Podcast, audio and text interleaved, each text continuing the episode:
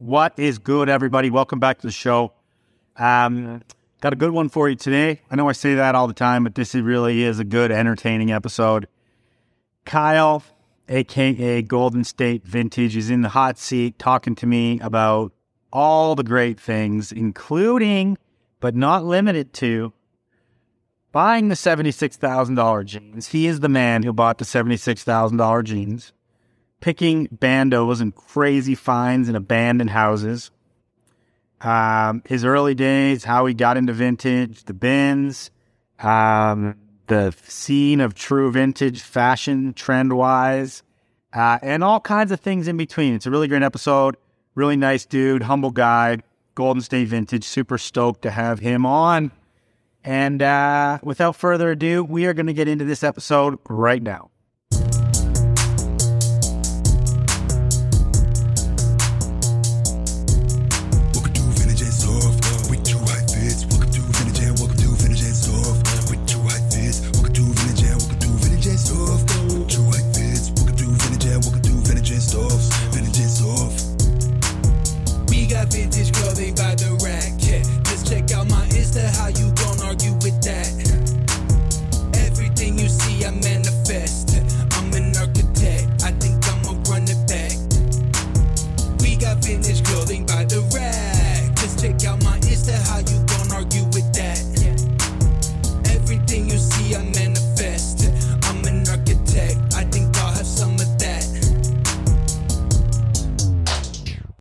Okay, Kyle, uh. A- aka Golden State Vintage. I've been trying to get you on the show for a long time, dude. Yeah, it's been a minute. I've been trying to put it off a little bit, to be honest, but you have for sure. You've been very successful in putting it off. But uh, I've talked about you on the show too because I I still think you you come up with crazy stuff, man. You always have good product, and you're super consistent on posting amazing product. So I've said that on the show many times that you're like my favorite follow on IG just because he posts such cool stuff. So I'm super stoked to have you today, dude. thank you for having me. Yeah, I appreciate it. Yeah, I'm stoked. I'm stoked we're actually finally finally able to do this. Hell yeah. So I want to kick it back to the beginning. We want to get to know you, man. How did this all begin for you? Like, what was the intro to you into the vintage world? Uh, yeah, I mean, I feel like it's for like the same for a lot of people. Like, I just started going to thrift stores basically, you know, and when I was like 16, 17. I'm 24 now, but yeah, I was hitting thrift stores like every, every, every weekend basically, like just going find cool shit that I like to wear, to wear. And like, um, it kind of just turned into me starting to sell and like Depop and stuff. And from there, I kind of just got more and more into it and I don't know, I, I just started to love clothes. I've always loved clothes, always loved fashion, always loved style, always been super into that kind of stuff. And um, so basically, kind of just like played hand in hand, and I just like to buy stuff for myself. And then I was like, oh, I got over stuff, and I started throwing it up on Depop. People were buying it, and um, I was making a little bit of money. And then, you know, kind of just slowly, gradually got better and better. Started to find more, more cool stuff, learn more and more. Got like, you know, started researching stuff, and um, you know, it always started off with like the the '90s shit that I would find at the store that I didn't really know. You know, I would just pick up whatever was cool to me, or like yeah, of course. I remember I found like this old social distortion shirt at a, at a thrift and I was like so stoked on it. And I had no idea it was like a good shirt. And I definitely undersold it on Depop. But like, I was like, and then I look back, I'm like, oh shit. Like, I was like from the 90s. I could have gotten so much more money for that thing. But it was like, I don't know. It's cool. It's cool. It's just funny how I've gotten to That- where I'm at. Just starting off like going to thrift. I would ride my bike to thrift stores like every week and um, just buy cool shit for myself. Spend two, three hours in the thrift and just like try shit on, shop all every look at everything in the thrift store. Are you so? Are you are you San Diego born and raised?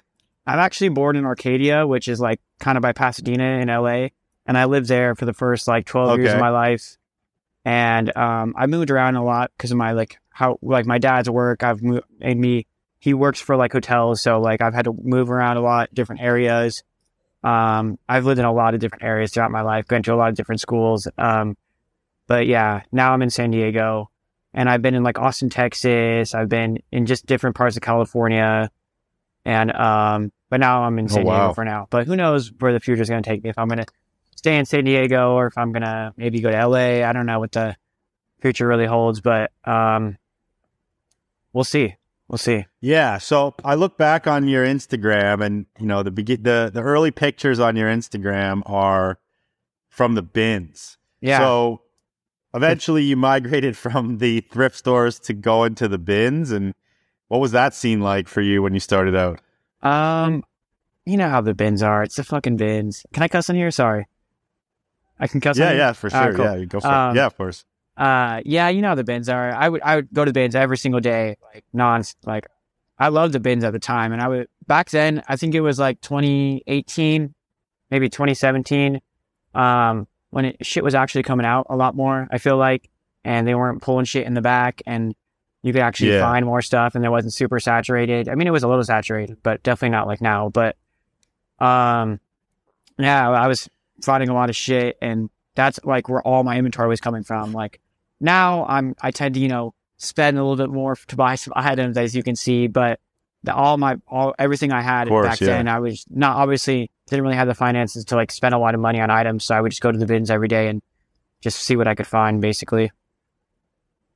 And people tell me, people like my friends What was say the crew like? Was there a lot of competition there? Like, yes, yes, there was a lot of competition, but like there was a lot more stuff to find, and it was a lot more fun. It's not fun as much fun to go to the bins anymore. I feel like, but it's funny because people ask me like, "Hey, like, do you think it's weird that you still have your bed pics like on your Instagram, like when you scroll all the way down?" And yeah, I know it probably doesn't look good for like the like you know the whole feed and everything, and how people want to try to make this aesthetic to their feed. But like, I kind of just think it's cool that like this is like where I came from. You know, I started off as a little bins kid. it shows the just progression. Yeah, it's a, Yeah. it's kind of crazy.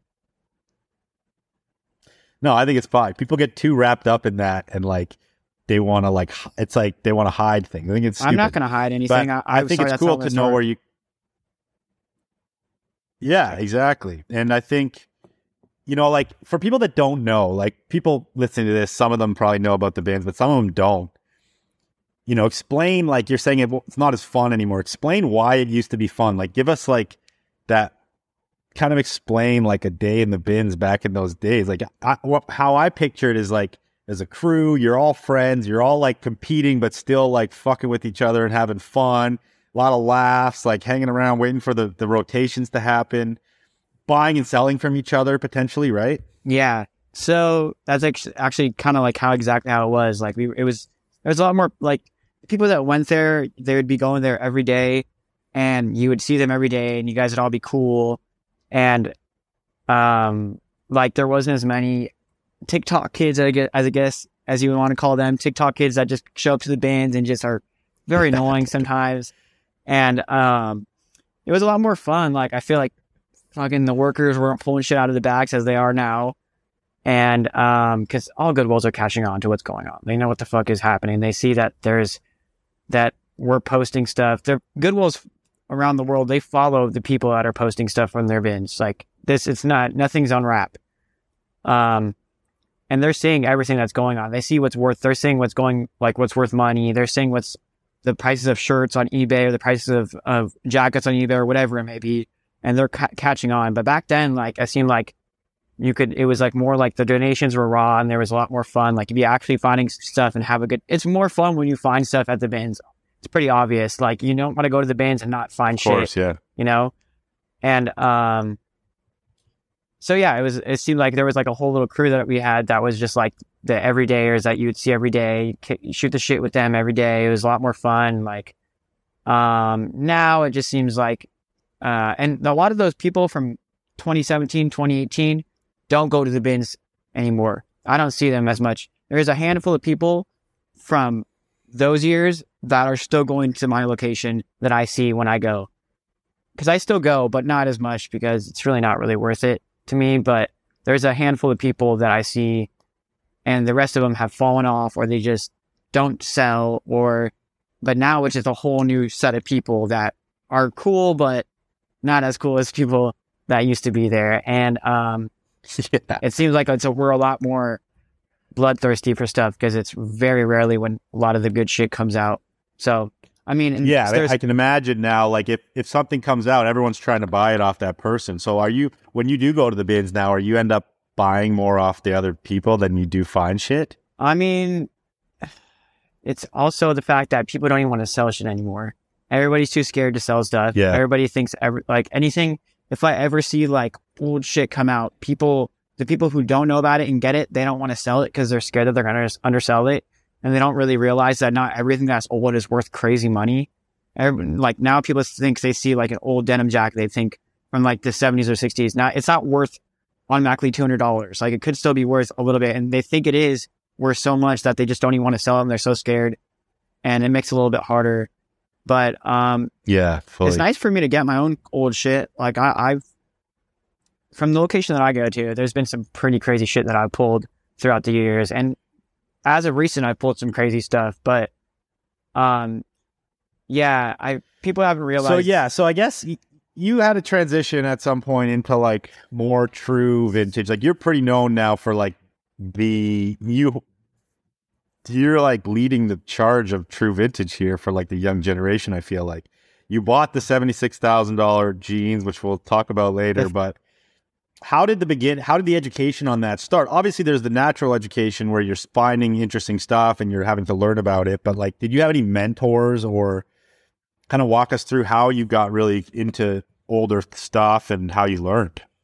Um, so I've been selling with shout out to my buddy uh, Corey Sundays Vintage. You guys should go check him out. But I sold my buddy Corey like four or five years ago. We used to do Long Beach and um, Long Beach PCC, Pasadena City College. If you're not familiar with that, I mean you are, but Yeah. anybody else that's watching, um, and Rose Bowl obviously that everybody knows about Rose Bowl. I used to sell with him. I we, I could didn't have enough stuff to have my own booth. So I would sell with him, and um, you know, he kind of gave me some like you know he would teach me a lot, and I would also learn myself by just reading up on it, like or looking into it. Always being and being on Instagram also helps a little bit, and just like I always, I just started to love older shit more because of how like better the quality is, the designs are, um, just the history behind it, and the fits of stuff like it's I, I think I can't really find any 90s t-shirt that would fit better than any 60s or 70s t-shirt for myself. Um, but yeah, my buddy Corey, he taught me a lot. He really taught me about like quilts and like helped me with denim and just other stuff. And I progressively started, you know, started to get more of it and, um, started to learn more. And then that's when I like, you know, started to sell by myself at Rose Bowl. And, um, yeah, so shout out Corey. That, that's my buddy. Uh, and oh, there's a lot of people like, there's a, probably a lot of people Is that Corey still doing it? Is Yeah, Corey still Corey still does it. Corey's still great. You guys really need to check him out. Sunday's Vintage. He's a great dude, and um, shout out to him. He's he really helped me meet all these Japanese buyers that I have now, and um, because they would see us, I would sell with him. They come to him for for shit, and then they'll see me and they go, oh, they look through my stuff, and I might have some stuff they like, and they're gonna keep on coming back to our booth. And I slowly, you know, there's a lot of like people that Yeah. I know now very well, you know, like and like a lot of those other Japanese buyers that um, there's a countless amount of them now because they're popping up even more. But just selling at Rose Bowl and selling at Long Beach, selling at PCC, and seeing them every weekend and trying to get so much good shit for them to, because they always want new shit, they always want better shit. Like that also pushed me to you know want to just dig harder and, and get shit for them. And um, I started to realize the kind of stuff that they were buying, and that also is like they buy a lot of the older shit. They like the older shit, and so me finding a lot of that, I needed to learn more about it to want to get more money for it and not want to like possibly undersell it or anything. So that also played hand in hand with like you know the true vintage and the older shit, I guess. So that's a good segue. I wanted to ask, you know, we all go through times and periods where, or just just specific examples when we where we undersell. You, I think you've already mentioned undersold a few things, but um, do you have any, any examples of things you undersold that you're like, shit, I let that go for crazy? And like, I've done it. Everybody who's learned learned the game had to do it at some point.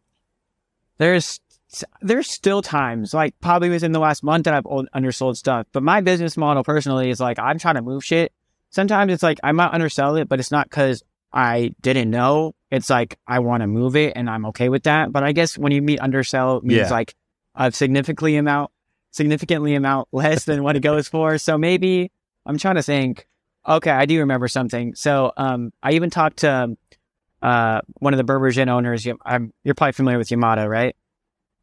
Yeah, of course. Yeah, Yamada. He we- he we make we joke about this sometimes, but um, I remember from the bins I found like maybe like five to ten of these like 50s and 60s like a it was like a champion shirt and it said AAA, and I guess Okay. it was like an Air Force thing or like Army thing, and he bought them all for like 20 a piece or 30 a piece, and this was like four or five years ago at Long Beach, and I remember for like probably two years straight he kept on asking me, "Do you ever find any more of the AAA shirts?" And I'm like, "Fuck! Why are these? Why does he want so many? more?" Like, I definitely there there was something. He probably made crazy money off those, but I remember those specifically that he just kept on bringing it up, and I can bring it up now, and he'll we'll still chuckle about it because now he's like, he's and now he knows that I know more about that stuff. But four or five years ago, when I pulled this from the bins, I wasn't thinking that in Japan they're probably three hundred dollars a piece, and I'm selling it to this dude for 20 30 dollars, and he was stoked. And it probably it probably just looked like a college shirt or something, right? Like a like a school Yeah. graphic. Yeah, you know how there's so much in vintage that we don't know about that we probably undersell a Oh lot man, of. there's so many intricacies. I still learn so much stuff. That's what keeps it interesting, and that's kind of what keeps true vintage more interesting because there's a lot more to learn. Yeah, There's a lot more variations. There's a lot of subtle details that me- can change something from mediocre value to like very high value. like military Um, denim, like those specifically. There's like a lot of military stuff I've definitely undersold, not knowing that it's like I don't want to put people on game, but like second pattern, third pattern, first pattern, you know, stuff like that. Like when I was first starting, I didn't know much about that, and you can definitely undersell a lot of that Yeah. stuff when you don't know because that military denim that takes uh, years and years and years of learning to know little intricacies of of certain pair of pants or jacket or um, military top or whatever to know like if it's either a hundred dollars or three hundred dollars. Like there's little things that can change the value so crazy that you might not notice when you're first starting off. I like what you said though about I'm in the business of moving product. Uh, that's smart because I, I there's a lot of people, as you probably know in this game, that love to hold shit forever and love to try to grind that last penny out of every single piece they have. But it, it's not really, you know, if you're if you're in the business of selling to Japan, like they have to make money too. You can't expect them to make no money, or they're not going to come back and buy from you again. Otherwise, No, exactly. how are they going to keep going? You know, so you have to be in this sweet spot. We're still technically like in that world. We're technically wholesale if we're selling to say the Japanese because they're going and reselling it. yeah, Obviously, exactly. you know when you do do the Rose Bowl, you can also sell to like an end user for sure. But um, you know, you got to be willing to uh to walk the dance and play the game, right? And I think that's smart because I see too many people, man, that have the same shit hanging in their booth at Rose Bowl, and you're like, come on, don't- I don't- You've had I- that I for like like that. six months, you know? my my um No. my kind of business model is I like sorry to cut you off. I wasn't trying to cut you off, but my business model is Oh no, I want to make a quick penny over like a slow dime, you know? Like I'm not trying to I want to make the money quick, move the inventory out, get new shit in so I can make more money and I've been doing that for basically 4 or 5 years of me do like of me selling at Rose Bowl. Like I've been trying to I don't want to hold on to anything. Like I do want to get the good money for what's worth good money and maybe kind of like string that out a little bit, try and get top dollar for that stuff. But when it comes to like not the kind of like the lower tier stuff to like the mid tier stuff. I don't want to hold on to any of that. Like I'm trying to, I'm trying to like burn, burn it out, get new stuff in, burn it out, get new stuff in, because I can't hold on to everything. You can't hold on to Turn everything. and burn, they say, Turn and burn, that's Turn what I and meant, burn. yeah. I don't want to hold on to everything. It's yeah, not. It's that's not fucking fun. awesome, and that's that's exactly why you were able to buy a seventy-six thousand dollar pair of jeans. Which Yeah, again, we'll talk about that later. But that's fucking a very good point because without turning things into dollars, you don't don't have capital, and it, it like it, it it slows your business down and it stops the energy flow of, of money, which I think is very important. Yeah, I think um, it's always been my business. I don't want to hold on to anything. I don't want to, because if I were to just ask top dollar on everything, you know how much shit I would still have left over that I would, I, I wouldn't be able to bring new inventory in. Like I'm trying to bring new inventory in every week, every day, basically, to I want Japanese guys to I don't want Japanese guys to come to my booth and or any buyers uh, of that sort to come to my booth and see the same shit that they saw last month. They're not going to want to shop my shit, and I want to keep them happy. I want to if they can keep if they buy shit off me, they're going to be happy and, and for a good price. That it's not like top dollar. They don't feel like they're getting they're having to pay so much money or like pay the top dollar. They're not going to want to have. They're not going to feel as inclined to come back and shop with me. The reason that a lot of my buyers, a lot, especially Japanese buyers, come back to me every month is because they know that my prices are not killing them and they will be able to make money off it and that they know that they're not going to have to like pay an arm and a leg for something that's worth an arm and a leg. They can pay maybe just an arm for something that's worth an arm and a leg, you know? if that makes any sense. Um, yeah, hell yeah, and it's obviously working out for you. So that's that's awesome. People should take note of that because, like we said already, there's too many people who are holding out here. You know. So do you? If you find '90s shit, like, do you even sell it anymore? Like, do you keep it? Do you put it in your booth? um, certain 90s stuff, yeah, I'll, I'll throw it out at Rose Bowl. Like, why not? And, um, but I do consign at a shop over here in San Diego. And, um, I just put out a lot of that kind of stuff, like the 80s and 90s stuff I put out on the racks there. So I have like different, um, currents for where I put my stuff. Like um, the gnarly shit, like the old shit, I like to put out Rose Bowl, and then maybe a little bit mixed of the 90s and 80s that like I know will sell. I'll put out there. Yeah. But like a lot of that stuff, I take it like the 90s and 80s stuff, I put it in the shop, and I just restock over there. What's the shop and- called? If people want to go shop in Oh, San Day to Day Vintage. It's um in San Diego. Look it up at Day to Day Vintage. I uh, my buddy David owns it. Great dude. We got a couple people consigning there, and it's a mixture of everything. We do have the older stuff there, but me personally, I like to put my like you know, uh, 80s, 90s stuff there because that does really well for that kind of clientele and the like the area that we're in.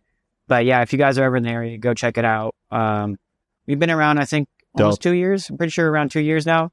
But um, it's a great place, great people.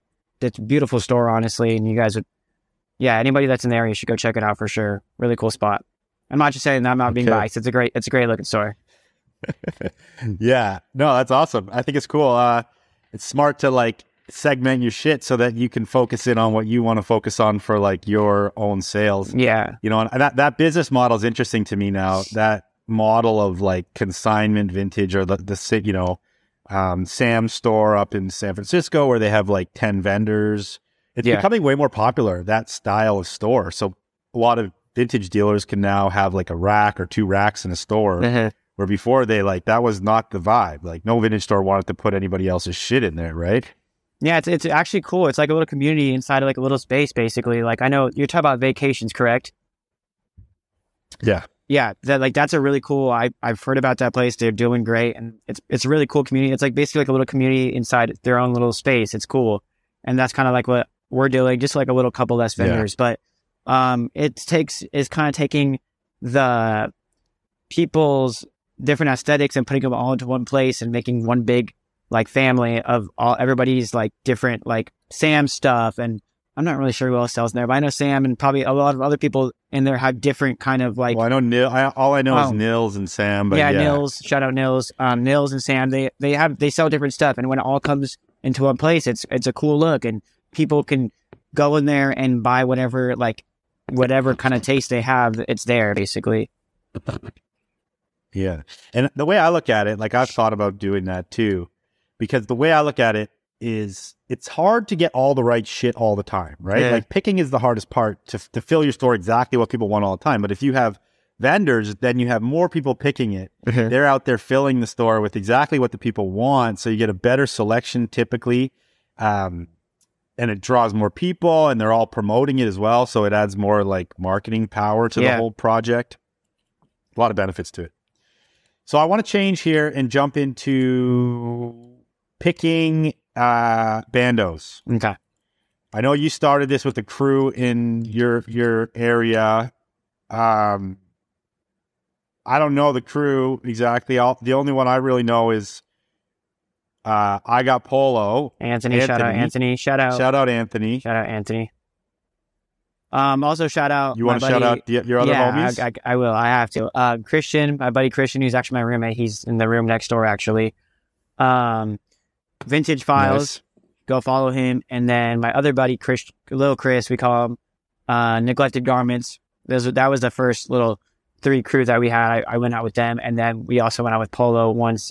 But we don't really go out with Polo. We didn't really in that span of time we weren't Okay. really going out with Polo, but we did go with out go out with him uh, once, and he's a great picker. He's a great dude. He's awesome. He's been doing this for a long time, and he's got I got a lot of respect for Polo for sure. Yeah, he's got great stories. If you ever could go meet him at a flea, flea market or something and Yeah, get a couple stories out of him, it's like it'll make your day for sure. For sure. So tell us like your first experience with this, man. I want to know like how it went down and and then probably like how your fucking mind got blown. But yeah, do you remember my that first first time? with with I kind of do it. It was this was like beginning. So the reason we started doing this, it was the beginning of COVID. Everything was closed down. All the thrift stores were closed down. No, you couldn't pick anywhere. And we were, me and my buddies were we're we've been picking for like every day, and then all of a sudden gone, like no nowhere else to pick.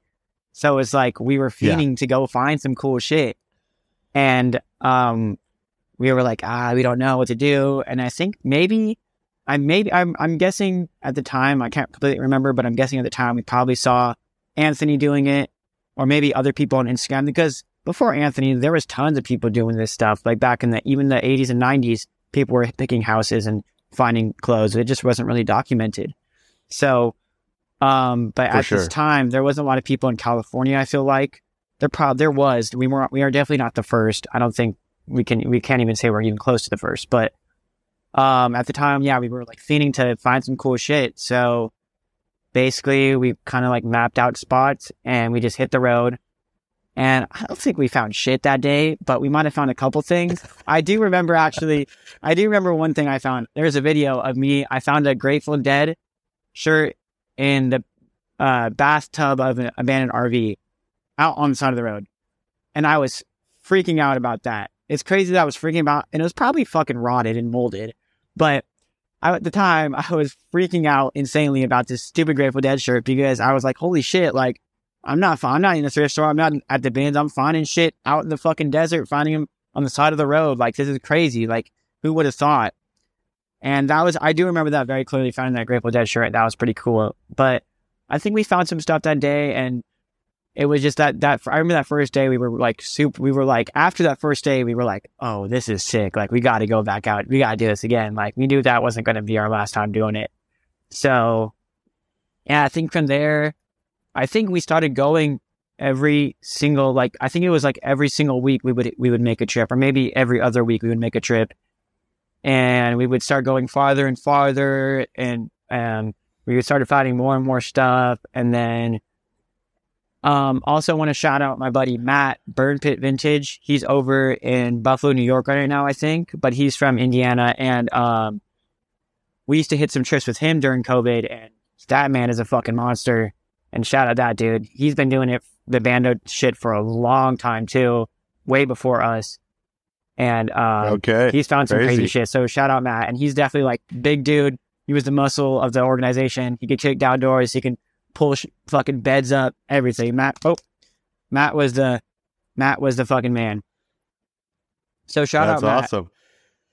So I see like in California anyway, it's a lot of fucking trailers. Like looks like like it looks like meth dens to me, but I don't Oh, really yeah, know. were. Like they were. So you so you're going in these like old meth dens where obviously there's there's inherent dangers there, and it's like a lot of like it's fucking dirty, gross. It's um potentially like rotted and uh, mold in those places. You potentially have like chemicals from old drug things going on in there. And, you know, in my, I don't know, in my uh, brain, meth is like a newer drug. Like, was there a lot of like meth being made back in like the 80s and 90s and these trailers were abandoned all the way back then? I'm not saying every single trailer was maybe like a meth station, but I'm saying I probably we've probably been in some that that look like there's something going on there. But and Yeah. a lot of these houses that we've been inside looks like they could have been some tweaker little station that a lot of these guys who didn't have homes would just go and, and sleep at. Thank God they weren't in there when we went in there, but if there was, you can see how like the setup of the place is that it's like somebody used to live here and they did not own the property. They did not pay for this property, but they were there. Just Yeah. the way the setup is. And you see it a lot And so you're like, when you find a place like that, you're like, you're finding stuff from that person, but then you're also finding. Sorry, did you just hear clapping? No, Oh, weird. it's the meth dealers. Um, They're coming to haunt us. I'm just kidding. So weird. I just heard clapping in my earphones. Um, so you're finding stuff from that person who squatted there, but then also stuff from potentially the original owners of the house, right? Yeah, and what's even crazier that is that you could still find you could still find old shit that the squatters had when they were squatting there. And then you find old even older shit from the stuff that people that actually live there, which is fucking insane. So I have a guest question. Uh, it was it was from the real. Oh, this is funny. The real amethyst rock star. Oh, I thought it said meth in there, but it's actually the real amethyst rock star. Okay. they wrote how um, how do you make bando connects? Do you know these people personally? I know the answer to this, but you can tell. Well, here's the thing. There is times where we do we do uh, door knockings. I don't like to get too crazy into the band of stuff because I'm not, you know, trying to uh, criminalize ourselves, but you know what Yeah, I mean, criminating ourselves. But um, there are times when we do, you know, knock on doors and talk to these people, and there's good shit that comes out of it. But when you see a fucking house that's a mile into the desert with nothing around, you don't know the person that owns it really, to be honest, but it hasn't been touched in who knows, maybe 70, 80 years. Nobody's coming back to that place. I don't think it's too crazy to say that you can go in there and maybe grab a couple And, pairs of yeah. jeans. And if they do come back to that place, they're coming back with a dumpster and they're going to put it all in a freaking blue bin and th- take it to the dump. So it's kind of like this art, this fashion archaeology that you're like saving these things that you know for the, for all better purposes will be going to the dump. But there's obviously two sides to the story. Yeah, I have another guest question from GS Vintage and Stuff. Oh, that's What's buddy in San Diego. Okay, what's the sketchiest thing that's happened while picking a bando? Man, let me think. Um, I think recently, actually, well, there's a couple stories. So I'll start with actually recently when I went out. I went out of state with my buddy uh, Seth Skybox Vintage. Shout out him. He's also really great. I'm gonna do a lot of shout outs hopefully throughout this whole thing to you know give everybody Oh, yeah. the props. But um, we were at a house and I had it on my story. It looks fucking wild, but how it was basically there was a it was a two story house and on the second story there was it's a room but it had no floor and just beams of wood that did not look stable. Like you know how like beams of like under the floors there's always beams of wood that like are like in a cross section. And Yeah. on the other side of the room you see a closet filled with clothes. Well you can't there's absolutely no floor. You just have to walk on these beams that don't look stable. Speaking of unstable beams, Man, there's like a dude the meth dealers are coming back i swear to god. This is crazy. Oh, Sorry. fuck. we're still No, good. it's all good. okay Yeah. So it's just gonna make the interview more interesting. It's okay. Um, so basically, we had like when you see like uh, a ten, like maybe a twenty foot gap between a floor you're standing on and a clo- a closet filled with clothes with only like shitty wooden beams going to it that you have to basically tightrope across. But you want to get to that clothes, and there's no other way to get to it. That gets pretty sketchy because these beams have been sitting there for some of these houses are from early 1900s. So the wood cannot be that stable, you know? But if you Yeah. want to get to the clothes, you got to do shit like that. And um, I remember a, a story a long time ago also when we got to the closet, it didn't have shit. So there's the end of that story. And nobody Um, fell off the beam. nobody fell off the beam. I, have, I had a video going just in case something would happen, but nobody fell off the beam. Um, another story was when I like when I was hitting it with my buddy Christian, little Chris, out of them again. Uh, over in the desert where we ran into like a really crazy beehive in a house, and fuck. we had fucking chased us all the way to the car, and we got bees in the car, and they were fucking. My buddy got like stung in the face, we got stung, and that was pretty fucking shitty, and he was. We were pissed because we also Dude, that's in that gnarly because if you get if you get pinned down by a swarm, you can die if you get Oh, enough bites. 100%. that shit'll put you Like, into you shock. yeah, it was and we didn't find shit at the house, so there was no point even going in. So that's always the worst too. When What's your percentage like if of sh- of houses that come up empty? they're in different areas, there's it's different in when for for the areas that I go to. Like this recent Yeah, trip I just went on, you guys probably saw it where we found the afterhood and stuff. Um, that's actually just what fell down over there. But um, Oh, sick. Uh, I thought you would have sold that. Nobody nobody came up on the on the offers, eh? uh, we did have. Or you offer. trying to keep it? We did have an offer, Okay. but unfortunately the guy backed out, so that didn't help Oh. too much. And after he gave us a really great offer, he backed out. We know we don't have to get into it because we're still trying to talk to somebody right now. I don't need to say any names, but we're trying trying to talk Yep. to somebody right now, um, about a little deal that we're going have going that we've been talking to since we found it the first day. So we're gonna see where that goes. Hopefully, in the next couple weeks, it'll be it'll we'll get it to that person. But um, and you'll probably see who we get it to when it happens. So, question like that was obviously a big score. Afterhoods are pretty sought after, pretty rare, and and and to me, they're just cool garments that people like us can appreciate because we like see the a lot of things you find that have value, like maybe like a pair of Gab pants. You're like, this is rad. I know it's going to be worth money, but you're like not that hyped on it. But Yeah. You get like for me, I get fucking hyped on it. Oh, you know? I yeah, I was shaking when I pulled it out of that trash bag. You could probably see in the video. I was, my hands were like, it was insane. I can imagine, dude. That's so that's so sick. I can so tell yeah, the story get back about to that this one if you want me to. Yeah, tell the story. okay, Go for it. because I don't know if a lot of people know about it, but um, so basically, me and my buddy were hitting houses, um, Seth Skybox, and um, we were. It was about. It was getting late. It was like four or five o'clock. The sun was going down, and we're like, okay, we saw this house on this on the on like a mile off the road, and we're like, okay, so and we were on our way to another spot. And we're like, okay, so we're gonna hit this house off the side of the road, and then we're gonna go to that other house, call it a day, and we're done because the sun was going down. We're like, we have to get back. It's getting really late, and so we stopped, walked a mile over down the road to this house, and we get in, and it's a fucking old house. It's a really old house. The house is really old. I would say maybe 1920s or so. So, Okay. um, Are you getting good after all this? By like to date architecture and date houses? kind of. I like I like dating the houses. Like when I see houses outside the road, I'm like, oh, looks 40s, looks 50. I might be fucking wrong. I'm just guessing, but I like to try. That's cool though. I like yeah. to try. Yeah. So, um, we've gone to this house. We could tell it was really old. The architecture inside was really old. Like the wood old, the floor oldish. Everything was old, and it was actually a, like a the big one of the biggest houses I've ever been in for like abandoned houses, and maybe ever actually. It was a fucking massive house, like three stories, like probably fifteen rooms in this house.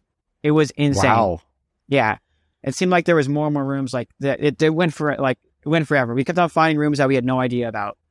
And so we were on this first floor. We were finding a couple of things, nothing super crazy, maybe like stuff from like the 60s and stuff. And there would just be like, there was a lot of like, there wasn't, there was a lot of remnants of clothes, but not actual clothes, like scraps and stuff that we would find Yeah.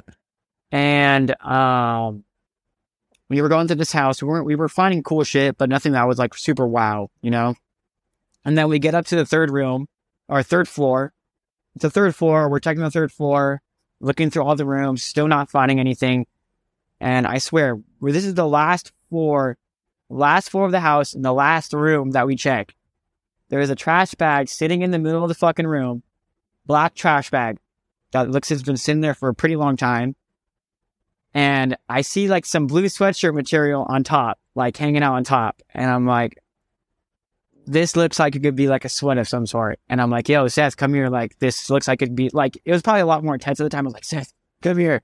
Like, like there's, there's, there's something, like, there's something, in this is something. Like, I know this is something.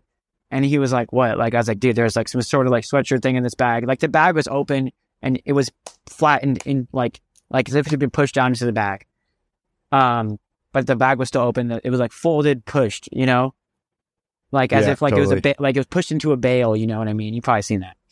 So, um, I was like, Seth, come here. Like, there's something in this bag, and he was like, what? And I, and then as I lift, I lifted like a little piece of the thing, and I look and I see the fucking afterhood on the thing right here, and I'm I put it down. And I was like, Seth, it's an, like I look at him, I'm like, Seth, it's an afterhood, and he's like, dude, you're fucking with me. Shut the fuck up. Like you're bullshitting me. He didn't believe me at all, like at all. And you can hear in the video. And then so so what happened was I um I was like, all right, can you get we need to get this on video. Like we're not this is not gonna happen ever again. I need to get this on video. I need we need to document this because who knows what's gonna like what we're gonna pull out right now. Because all I saw was that it was after it. I'm like, I didn't see any prints on it. I didn't see the any like any details on it. I just saw the little the hood connected to the sweatshirt. That's all I saw, and I was like, Yeah. oh shit. And he didn't believe me. So if you watch the video, you can see me going, pulling it out and going, I'm not even fucking joking, Seth. And I pull out the fucking after hood and we just start freaking the fuck out. And then we end the video and we just start hugging and we're like, dude, what the fuck? What the fuck? Like, we just found a fucking after hood. This is after we'd already had a really great day. I'm not gonna lie. Like, we had already found great dead, like dead stock, 70s red lines, um, bunch of like 18, like early 1900s clothes. Like, we were already stoked on the day. So we're like, we were still not expecting. Like, we're like, okay, we had a good day. This is a, we're not probably not gonna find much at the end. And then this fucking happens, and we're like, almost on the verge of crying how happy, like, and like in shock we are, you know. And it was probably one of the best moments I've ever had in a house. Like, probably one of the like the most like insane moments I've ever had. I, I we found some crazy shit. Like the you probably saw the 20s 30s black Levi's. That was a pretty crazy find. But I think that just this one, just the way we found it, I don't know why, we just topped it. And the rest of the bag was fucking 80s clothes, which is even more insane. Are you serious? The rest of it The was rest 80s? of the bag was 80s and one pair of USN, uh, like the USN sweatpants. The rest of the bag was fucking 80s. That's Can't- I- crazy. it's almost unbelievable, but it's that's what and happened. And I think about that. I'm like, that was they probably cleaned out the house, and that was like one bag they just forgot to like throw in the dumpster or some shit, right? Because I'm- it's sitting in a garbage bag like already. what else did that house have in it when it was like not super clean out? Yeah. Like I can't even imagine. I can't even. I don't really want to know. sounds Uh, like that, a that sounds like me. a mansion, man. No, yeah. So I was watching along when you were on that trip, and I was all- I was like, I was calling Jesse. I'm like, yo, this fucking guy just fucking after. like, what the hell? This is crazy. And then I saw you loaded your car like at least two times full from that trip, right? I probably more like four or five times.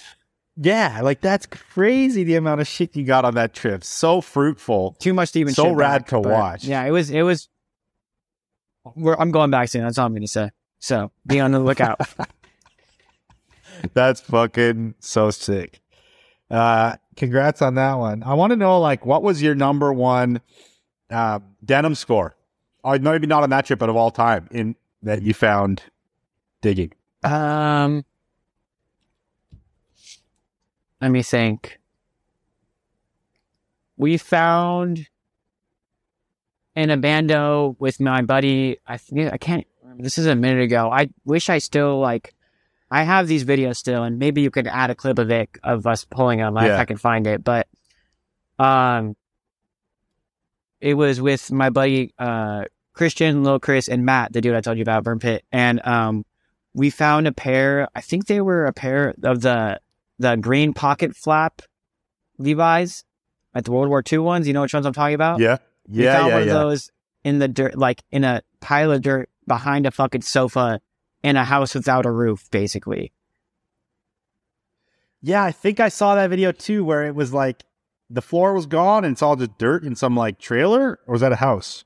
Um, I think it was a house. I can't, dude. It's it's been a minute since that happened, but I do remember finding that that those jerkies. They were pretty fucking crazy. Like jerky tab with the with the green pocket flap. Like only time I've ever really found those, and I think I've ever.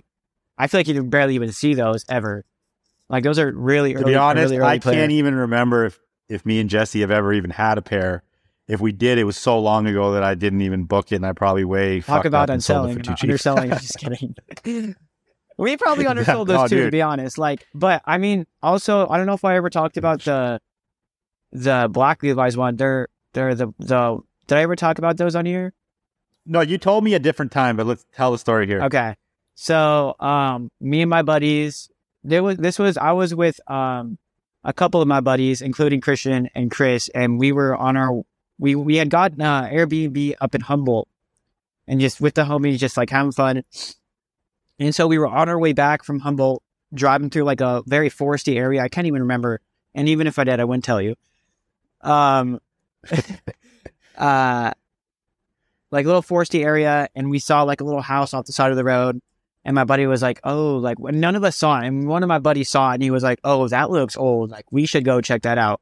And we were like, "Eh, we don't know, we don't know." And we're like, "Okay, fuck it, we're gonna go." Turned back around, went to this house, and so um, we were going through the house, and my fir- as soon as we got in, we started noticing that there was calendars from like early 1900s, books from like late 1800s in this house. Like there was old, old shit. And so we went up to the top floor, and there was a little attic connected to this this room in the top floor. Little door. We opened it up. My buddy went in. Sorry, my buddy went in, pulled out pulled out a chest, like an old fucking chest behind like a like a little like couch or something in the attic. Very tiny attic too, really small, small like half of my room size attic. And um, he pulls out this chest. There's a fucking old ass quilt in this in this chest, probably 20s 30s quilt, beautiful quilt, like beautiful condition. He was like, oh, we're like, oh, this is fucking nice, great quilt. And I was like, dude, there's another there's another chest behind there. Let's pull that one out. Let's see what's in there. And and and so we moved to the other chest out of the way. I went back there, pulled the chest out, and I opened the chest, and all that's well, the only thing in this chest is scraps of newspaper, and I swear on everything, one item of clothing. I cannot make this up. You can confirm with everybody else that I was with. It's pretty unbe- unbelievable when I say it now. One item of clothing, pull it out. I was like, oh shit! It's like these are old black pants. Like they they seem pretty old. I'm like, oh, they're donut hole buttons, and I was like, wait, dude, these are fucking Levi's. They say Levi Strauss and Co. on the fucking buns. Never seen this before. And we were like, and we're like like four or five dudes in this little attic. We're all tripping out, freaking the fuck out. We're like, dude, what the fuck? Like never seen like we were we didn't know what we had found, but we knew that they were like old and they had to have been worth something crazy. So that was pretty crazy. And um, we ended up selling those to Berberjin. And you probably you see them on their page. They clean them up real nice. They're gonna sell them for so much more. So good for us. That's awesome. Yeah, it's funny, like in the vintage world, color is very important. You know, obviously that's like a rare pant, but Black. any a lot of things, a lot of things in black, like it's more rare to find, especially back from that time period. Oh, yeah. like even like seventies black le- jackets. You know, Yeah. it's like you don't see you see like one to five hundred blue, so it's like they're worth way more. Black like clicker jackets or all these things in black. It's like it ups the value for sure. Japanese guys love anything black. It's crazy. Like that. That Yeah. if those pants are white, they wouldn't probably have not even been worth half the value. Because there isn't Yeah, white model of those pants. So And that's kind of typical for fashion now. Like if you look at what sells in a retail store, it's like black is ten to one always oh yeah, uh, in in sales. So it's just the I personally like people black over white. I mean, I'm wearing white right now, but I like black so much more than white. That's uh that's fucking rad. So besides besides clothing finds, tell us some like wild experiences like animals or uh potentially running into people or other things that have happened on these adventures. Uh, let me think. So there's been times where we've been chased out of like by stray dogs. Stray dogs will just fucking chase us out of like houses that we're in. And that's pretty scary when they're pretty big dogs and they look pretty rabid. Um, let me try and think. It's never fun to see like dead animals in houses, like rotten dead animals. That's never fun. It's the skulls, like, I'm sorry if this is too much, but like skeletons of animals, it's pretty gnarly. go for it. It's it's pretty Yeah. scary. And then um fucking scorpions and shit when you're in the desert. I hate scorpions and snakes so fucking much. Don't like them. And Do you ever see rattlesnakes and shit? yeah, not in houses that we've been in, but uh maybe just off the side of the road and stuff. But Yeah. we've been we've been in houses So with what's your scorpions. kit? Yes, and scorpions can they have venom, don't they? If they sting I don't you? Like, care. I don't want to be close to them either way. I don't like that. I don't like them. Do you? What's your kit? Like, what tools and equipment do you have typically going on these trips? Um, you always gotta have gloves. Nice thick pair of gloves. Um, people say that you should have those. What are those? Those N ninety four. What are the big masks? I don't use those. Yeah, I, I feel like they're too. I don't like them. I just throw a banana on, and Okay. Always nice to have some really like nice like double knee pants, like nice shit because you you're you're getting on your knees and you're like crawling you're, around. You're in sure. the dirt digging like like a dog. It's fucking yeah. Especially in the desert, there's uh, everything's covered in dirt. Everything's covered in dust. Everything's if you we pulled some of our best shit out of like the deep depths of like five feet of shit all the way at the bottom will be where the best shit is. You know. Uh, Yeah. Let me think. Quick word from our sponsor. The Vintage Stuff podcast is brought to you by BidStitch and Ezze. Okay, guys. BidStitch has teamed up with Ezze. It is a live selling platform. You can get on there. You can sell your gear. It's picking up a lot of steam. We're getting a lot more action on the app. So go get yourself an Ezze account. It's E Z Z E. Download it, tune in, buy vintage, sell vintage, have a good time. But I have a special announcement today. BidStitch is launching its first ever flea, the BidStitch flea in Pasadena on March 4th. If you want to learn all about that, there's going to be a link down below for vendor signups and for more information. If you want to be a vendor at the BidStitch flea in Pasadena, California, March 4th, click down below. Otherwise, we want to see you there and we want you to come shop and have a great time. So the Bid Stitch Flea is going down March 4th. Link down below for all the info you're going to need. See you guys there. Another question I had is that you're saying you're digging this shit out of the dirt. You know, obviously this stuff's dirty, dirtier than your normal stuff you're going to find or donated clothing. So you must have some pretty like you got to go wash all this shit and try to like bring some of this stuff back to life, right? Yeah, there's been too many times where we've tried to clean a lot of good good Levi's that we've they're just no more. They just this this whole California weather of of rain and then and then heat and rain and sun and all this and all uh, causes so much mold, causes so much um uh dry rot in the clothes. The sun fades the, the sun fade turns into just where you just it's just worse than dry rot almost. It's like rips easier than paper. So um that's always really shitty when that happens in these houses where we pull some crazy shit, but like at first it looks good, but it's it's it's there's no way you could like it's salvageable. It just disintegrates when you try to wash it. Like basically, like it falls apart completely. But a lot there's yeah, you got to wash basically everything you unless it's like there's certain things where it's like like there's Levi's where we have pulled and they're like they're good, but you really can't clean them anymore to where they they're good the way they are.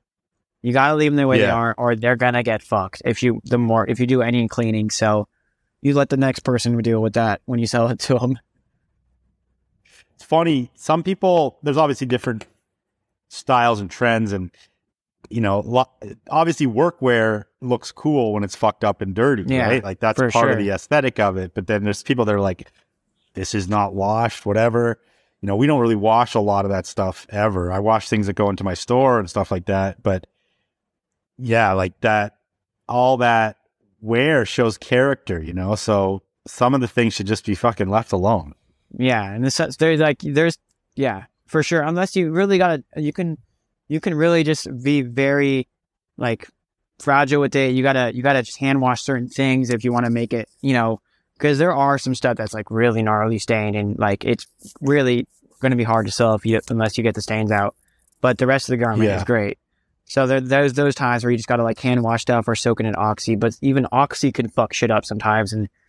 Like, there's been way too many times where shit just disintegrates, turns into nothing when you put it in oxy because it's been sitting under a pile of dirt for fucking 67 years and hasn't been touched in forever. But once it hits water for the first time or hits some sort of mixture, it's gonna fucking get destroyed. So you don't really know what's gonna happen when you put it in that oxy bucket, but you're just hoping for the best. Yeah, totally. Uh, let's talk about Durango and the the Levi's purchase. So, you know, that was a big, big moment for you, spending a ton of money on a pair of jeans. You and, and your friend uh, Zip went in on them together. Um, first of all, like, yeah, give us your take on the whole Durango fest. Um, Durango sick. Durango was sick. It's definitely is like something that happened that I'm never gonna forget for the rest of my life. And I guess I think a lot of other people would agree with me that that was probably the fucking craziest thing they've ever been to. Like it was like it wasn't even like we were selling clothes at, at one point. Like like it wasn't like like that's not even why we were there. It Yeah, was part of it, but it's like you almost forget with all this other shit going on that like we're here to like sell clothes and whatever. But it was like literally the best of everything. And sometimes the good, worst of good everything. vibes. There was some crazy to know shit everybody, happened. and It's like, yeah, so like what? What crazy shit?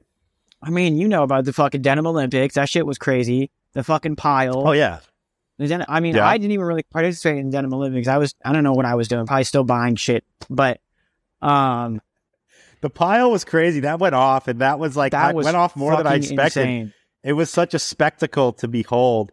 People were just going crazy, and I think, um, what was that one guy's name that got the bucklebacks in the end?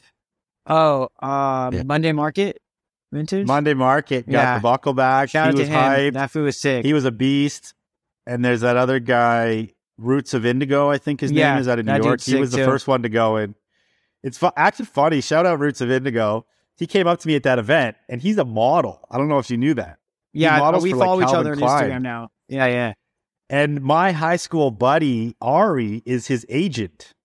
That's fucking crazy. Like, actually found. So my high school buddy Ari, who I keep in touch with, actually found him and you know was like, "Do you want to be a model?" And he's his agent and got him started. So he came up to me and was like, "Yeah, I know your buddy."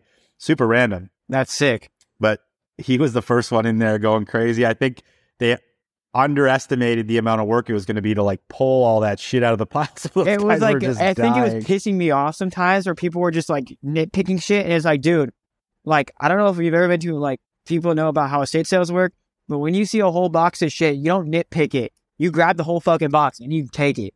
Like you don't do no nitpicking. That's how it should like and I don't think they realized that at first.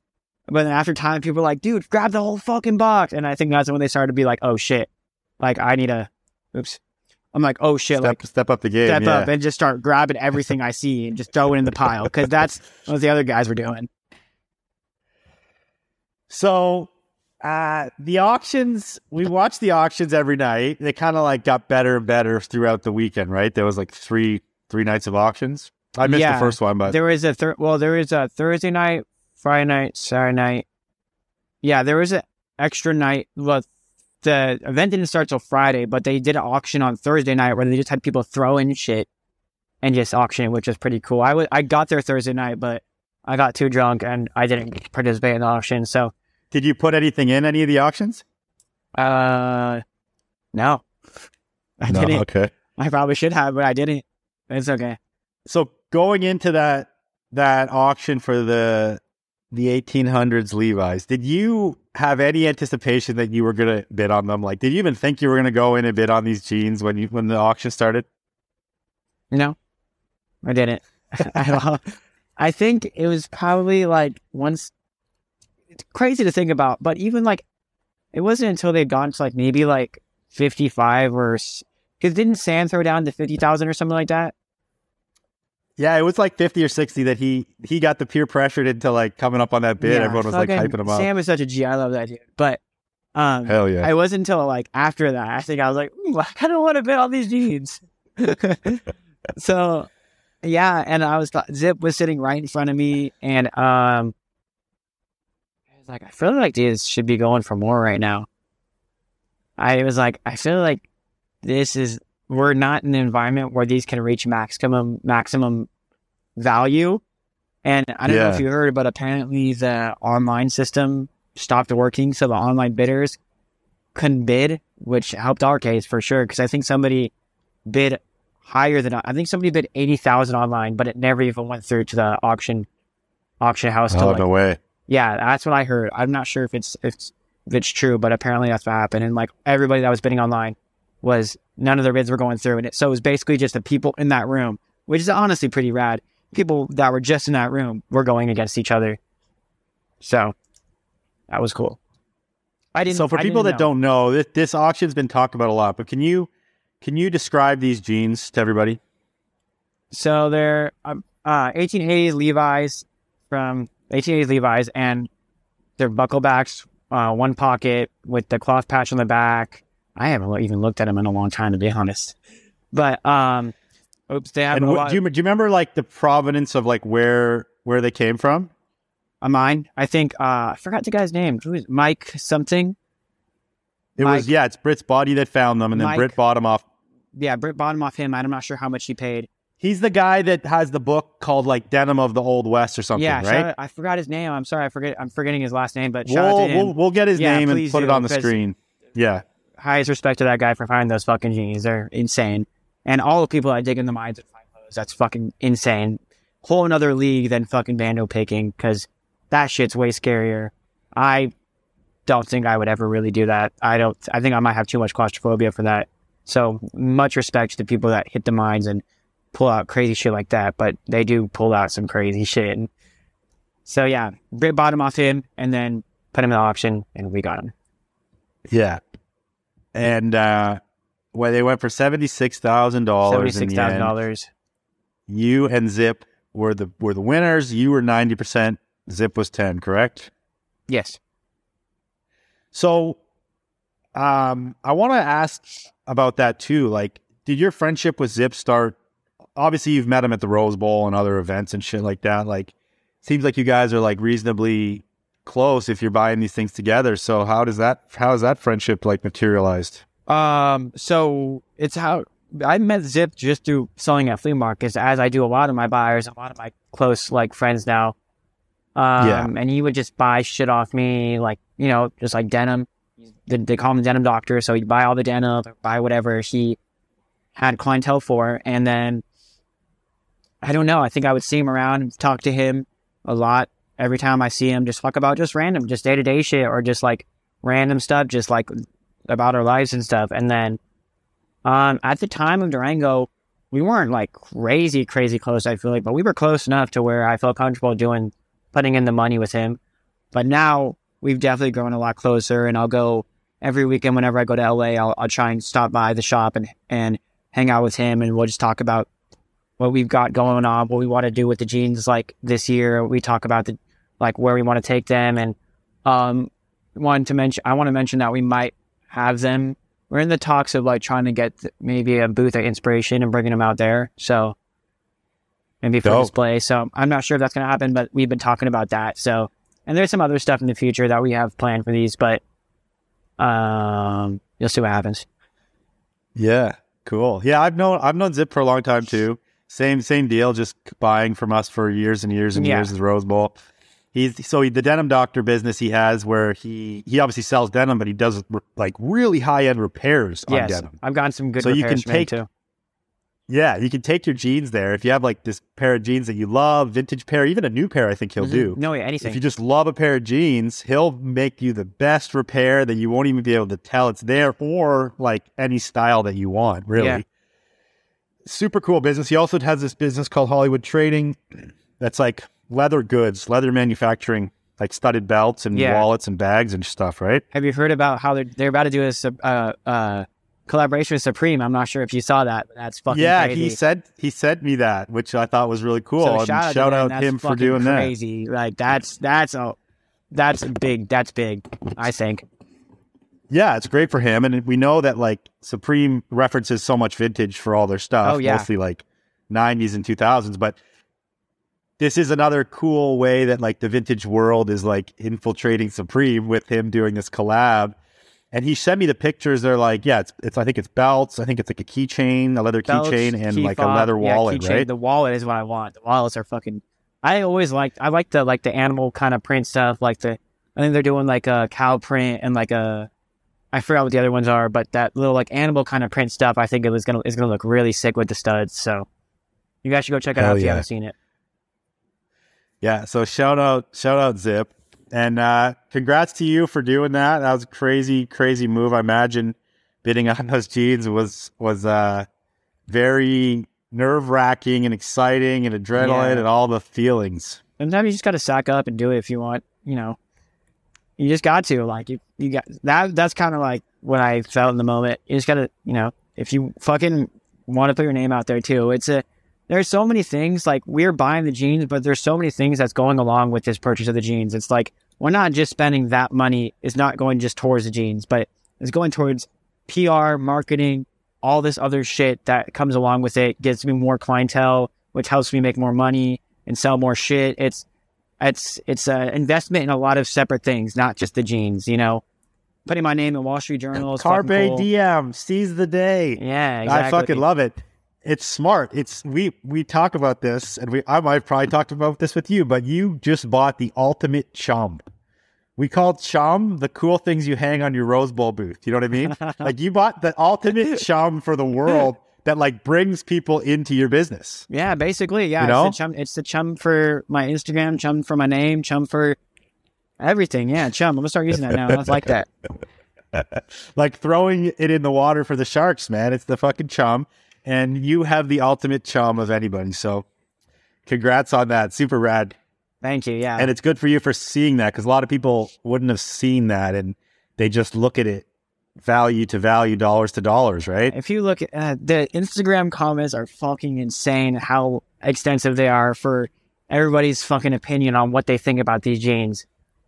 And it's like they're only thinking about, oh, these jeans are not worth this much, or like, like people are like people like, like it's so. Have you, you probably have read some of them? It's like seventy six thousand dollars for a pair of jeans. Like my grandpa owns a pair of these. Like, bro, shut the fuck up.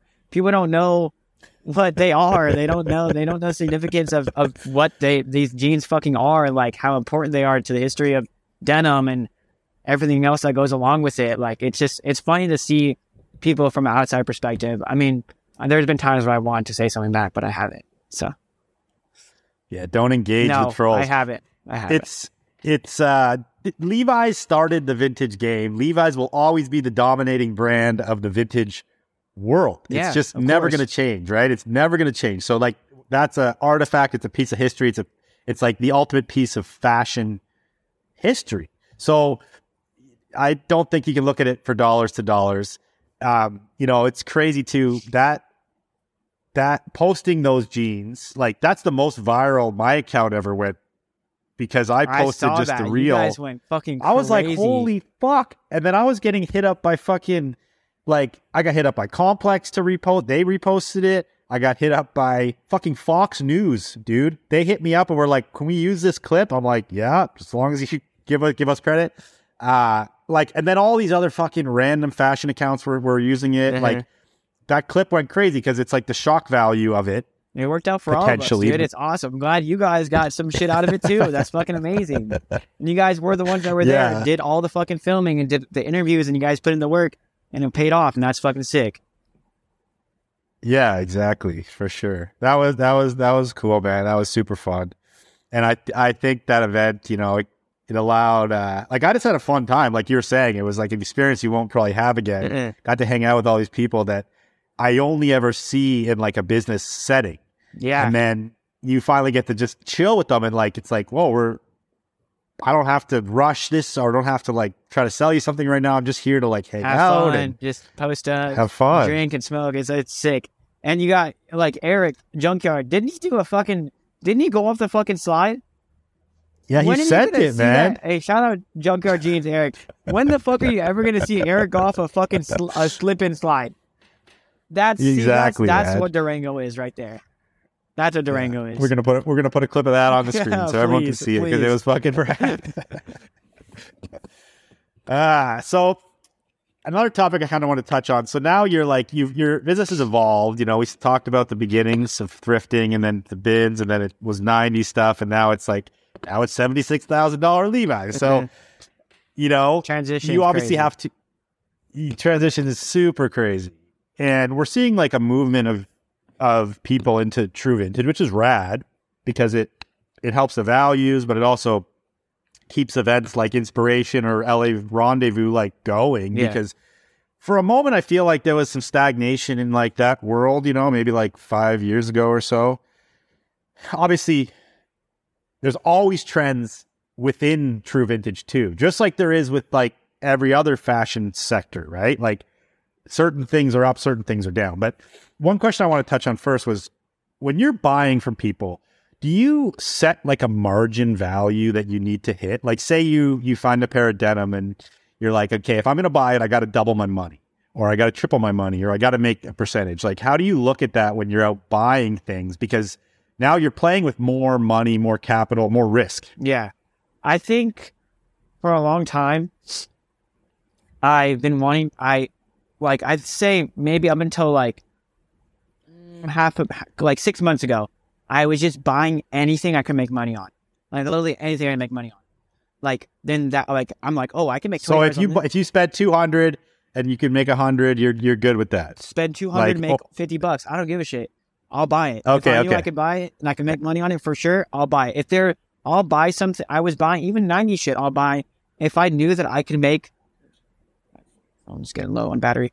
If if I knew I could um make a little bit of money on anything, like if I got something for fifteen dollars off somebody, and I'm like, this is for sure worth at least thirty, I'll buy it. I don't give a shit. I'll make fifteen dollars. Fifteen dollars a hundred times, that shit adds up, and you you're making money. People always want to go for crazy shit, which I am a little bit st- trying to do now. Is trying to like be more selective about what I buy, like more high end stuff or you know stuff that um I can uh you know that people would want to see my booth that I know I could sell to like either a Japanese buyer or I already know I have for sure clientele on it. I'll buy it. I'll be more inclined to buy Yeah. that stuff and skip over the other stuff.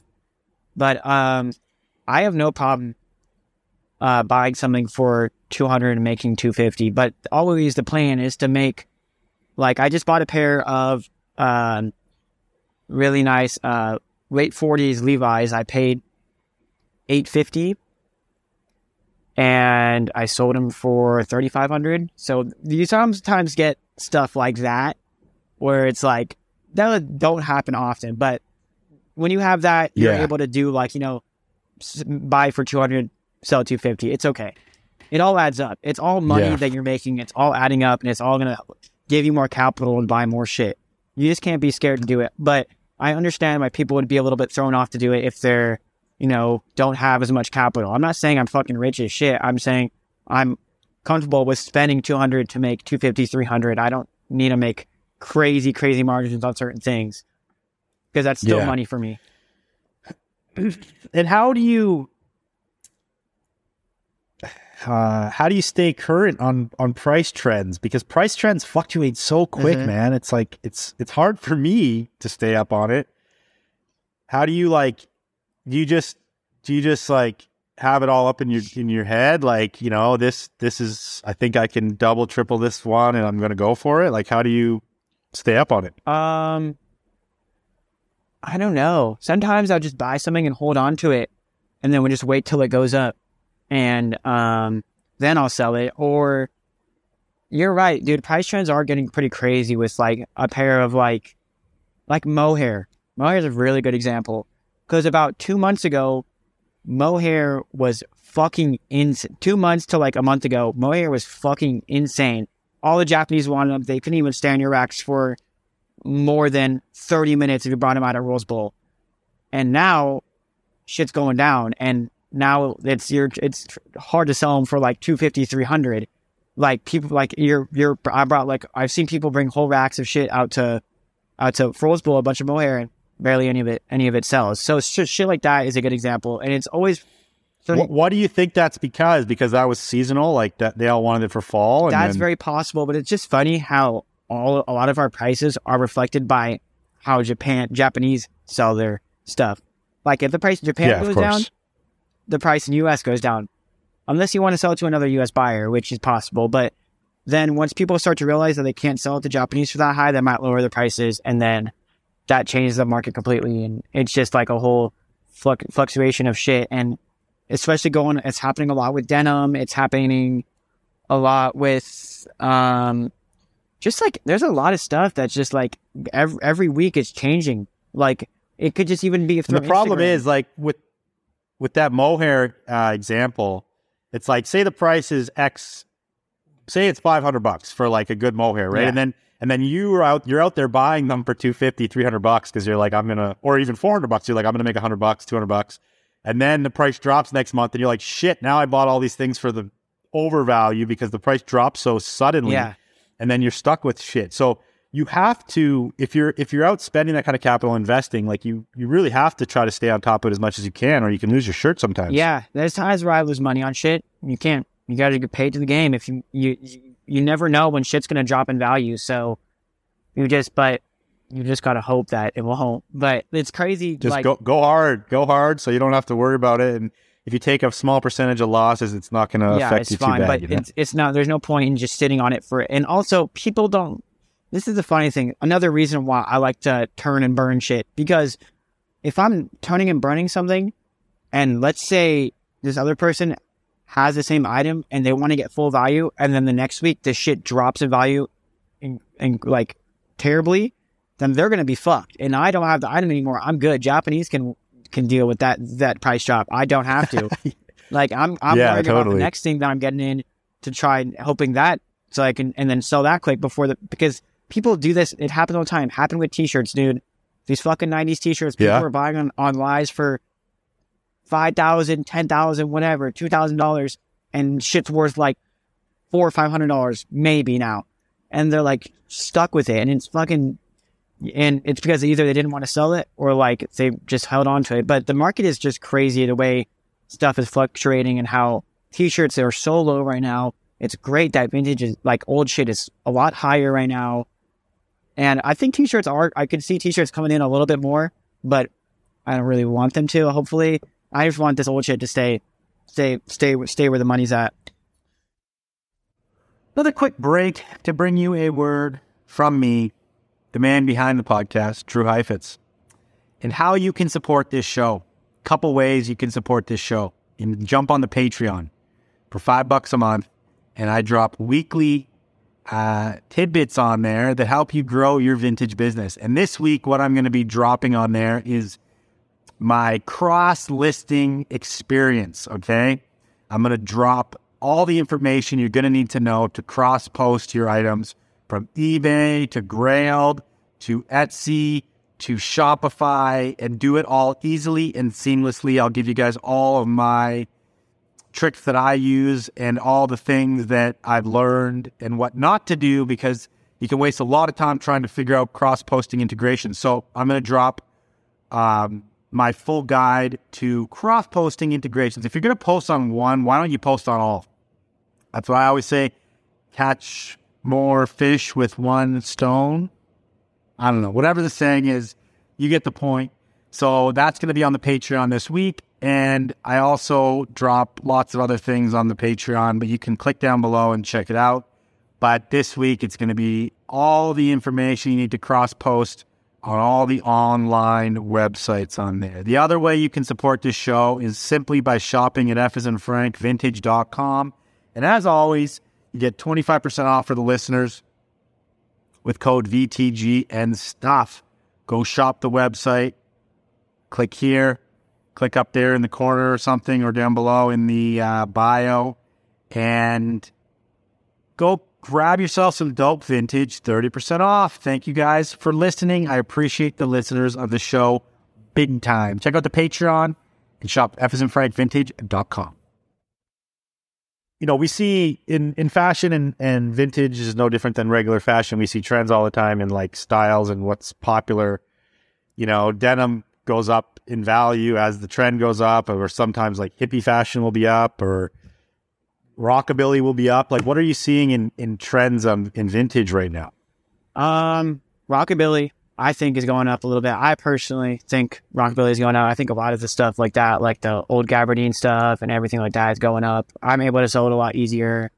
Um, That's dope. I think denim red lines are go red lines are a, a lot up right now. I remember last year I could only sell them for 150. Now I'm buying them to resell at 150, um, which is pretty crazy. And um, what else?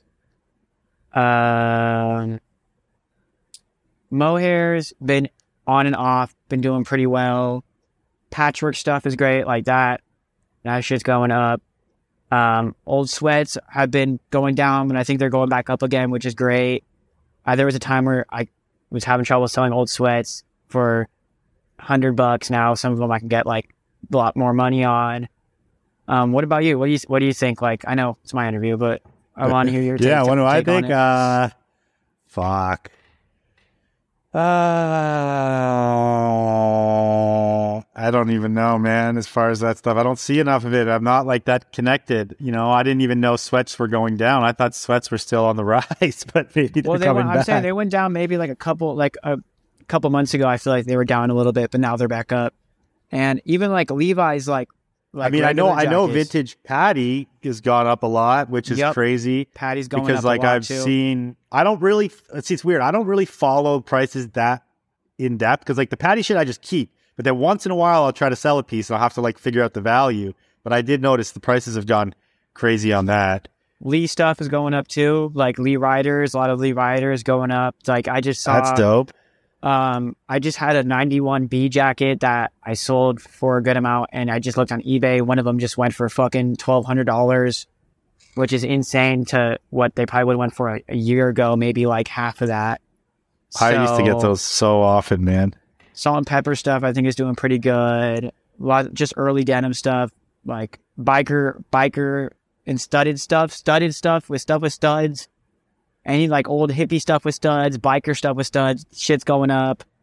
Um, patterns like animal print patterns are going up. There's a lot of. If you look, I feel like you can really kind of see the trend of stuff. The like the the higher cows who post the stuff like that changes the market. It's pretty crazy. Yeah, for sure. Do you think that like all the American uh younger generation getting involved in this is is bringing up values on anything?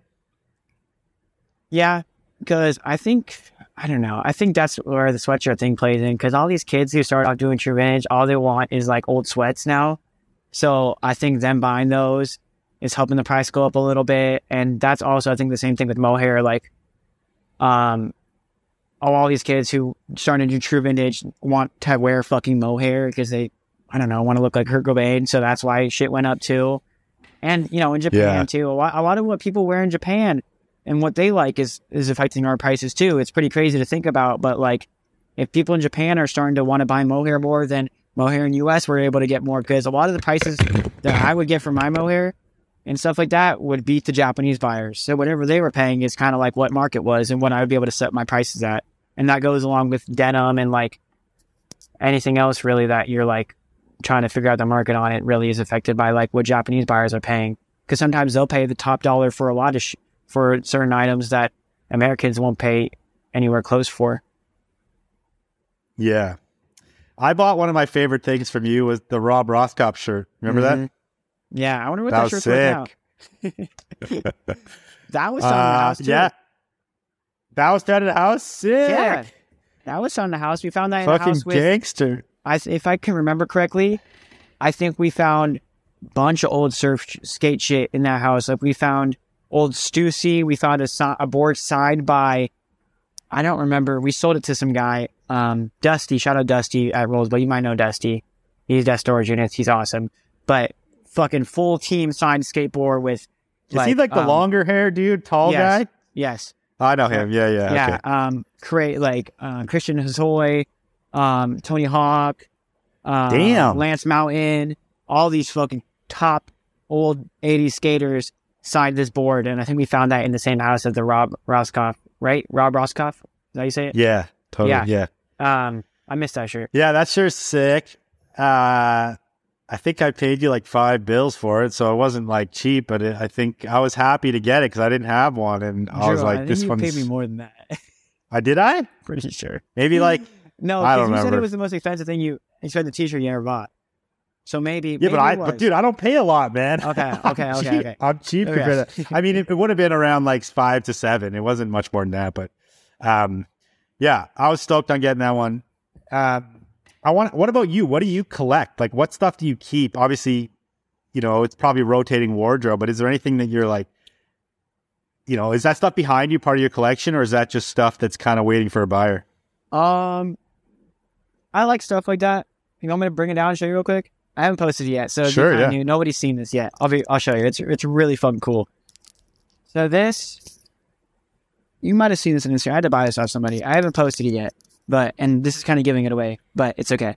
So this is a Wrangler jacket, and I'm fucking in love with fully patchwork stuff, like very very 70s hippie shit, and this thing is like insane. I I don't I fucking love shit like this. Like you can't even see like the denim on the jacket. It's fully patchworked. Like Yeah, every single place you look. And if you even flip the cuffs, there's patches under there like that. It's a great patch right there. It says sexual relief tension. But ev- yeah, shit like this, and also even the thing I'm wearing right now. is pretty great. I like shit like this. I don't want to give it away because people are gonna start buying them and trying to fucking tax me on them. But um, old print shirts like this from the 50s and the 40s, I'm really into. Was like cool, really cool. Now I have an example right here too. I can show. Stuff like this, I'm really in love with. Cool, um, old like prints like this with like just random novelty stuff like surfers and whatnot. You might have seen me. You can put up on the screen the old surfer prints I've had in the past, and um, Yeah, super into totally. this kind of stuff, like old novelty shit, like very rockabilly, very um, I don't know, it's cool, like pullover shir- shirts like this with like yeah, that one like almost has like the short sleeve sweatshirt cut to it, right? Yeah. Those old ones. Have you seen those like day glow ones that were like Yep, neon we colors? those and- out of a house, and I regret reselling that too. yeah, those are crazy. Yep. That stuff's super hard to find. I love that patchwork. You know, that's like folk art in a sense, right? Where somebody's taken a cool piece of clothing and made it their own, and now it's like this thing that you can never replicate exactly. It's like Yeah. really personalized, and You got to think about the person that owned it too, like that. How fucking uh, like dude probably was on acid every single day. This is probably the sickest dude ever. hell yeah, that's awesome. Did you have you found much hippie leather in your digging, like East West and stuff like that? Um, I surprisingly, I wish, but I've never found an East West. I want to, I really do. Um, I feel like yeah, you would come up on that shit doing what you're doing. That's That's cool. um, yeah, for sure. and so, denim. Obviously, I like denim a lot. So as you can tell, Yeah. I'm very in love with denim. I, as much as I love Levi's, I'm way bigger fan. I think of Lee. I know I was fucking about those stupid jeans, but Lee has always been my thing. I don't know why. I've always liked the fit of Lee. I think I like Lee denim. I think it's honestly sturdier than Levi's denim. Um, Lee's great. Lee's So what's the cool. oldest Lee pair of jeans you've had? Um, I have a like crotch rivet 40s pair. I the the oldest pairs that I have are the ones that I wear. So I have like two pairs of like 40s crotch rivet ones. Um, Are they center tag? Yeah, two pairs, not cowboy or anything, but they're I think they're one on one Z's. Um, and those are great. And I have a nice uh 50s. Like I have a good some good 50s Lee jackets that I, I all a lot of my Lee that I own I I wear. Like I that's I wear Lee more than like I don't even wear 501s to be honest. Like very rarely. I like Lee Riders more than anything, and those are they have better fits and everything from how my body type is. I got long legs, so at least always long. That's awesome, dude. What's that? Is that an army chore jacket behind you? What's that jacket on the wall? Oh, this one. So this, uh, we found this is a Boss.